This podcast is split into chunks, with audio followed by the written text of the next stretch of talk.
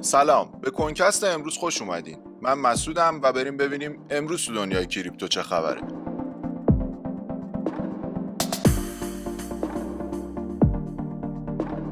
ریزش بازار NFT ها در ماه آوریل.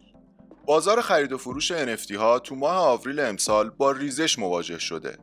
طبق آخرین آمارا، فروش NFT ها در ماه آوریل 44.75 میلیون دلار از فروش ماه مارس کمتره. طبق آمار، تو تمام روزهای ماه آوریل تعداد خریدارهای NFT از تعداد فروشنده ها کمتر بوده. راه اندازی تراشه استخراج نانو بیت کوین. شرکت بلاک اعلام کرد که طراحی اولین نمونه تراشه استخراج بیت کوین جدیدش به پایان رسیده.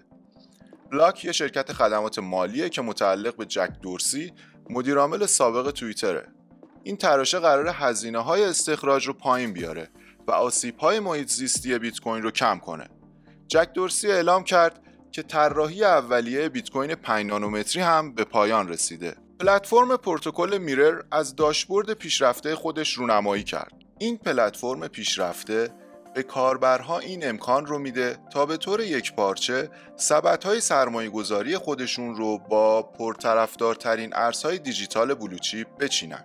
بلوچی به ارزهایی گفته میشه که وضعیت تقریباً ثابت، ارزش بازار قابل توجه، شهرت، افزایش نقدینگی و نوسانات پایین دارن. هدف میرر اینه که سرمایه‌گذارا بتونن از نوسانات قیمت یک دارایی در بازار بدون نیاز به مالکیت اون دارایی سود ببرن. بنابراین تریدرهایی که نمیتونن دارایی‌هایی مثل سهام شرکت‌های اپل و آمازون رو به دلایل محدودیت‌های جغرافیایی یا کمبود سرمایه معامله کنن، میتونن خیلی راحت از میرر درآمد کسب کنن.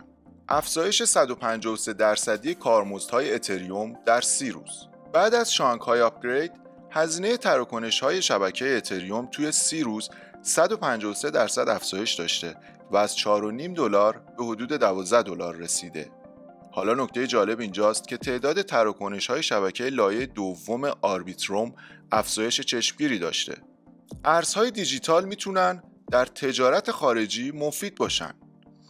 الکسی مویزف، معاون وزیر دارایی روسیه، گفته ارزهای دیجیتال میتونن در تجارت خارجی استفاده مفیدی داشته باشن.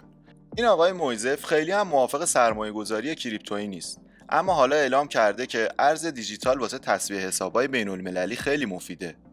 حالا با توجه به این اخبار میشه 2 سناریو مطرح کرد. یا با افزایش عرضه بیت کوین توی بازار شاهد نوسانات اصلاحی هستیم، یا استفاده از رمزارز توی معاملات بین‌المللی متداول میشه و باعث رونق بازار کریپتو میشه. ورشکستگی بانک فِرست ریپابلیک و تصاحب اون توسط جی پی مورگان. از هفته اول ماه مارس 4 بانک بزرگ آمریکا، یعنی بانک سیلورگیت، بانک سیلیکون ولی، بانک سیگنیچر و در نهایت بانک فِرست ریپابلیک ورشکسته شدن. گفته میشه که ورشکستگی‌های اخیر از زمان فروپاشی بانک واشنگتن در سال 2008 بزرگترین شکست در تاریخ آمریکا بوده. بعد از اعلام ورشکستگی بانک فِرست ریپابلیک، بانک جی پی مورگان تو همون روز با انتشار یه بیانیه مطبوعاتی اعلام کرد که فِرست ریپابلیک رو تصاحب کرده. این بانک گفته که متعهد به حمایت از سیستم مالی ایالات متحده است. ممنون که همراه ما بودید.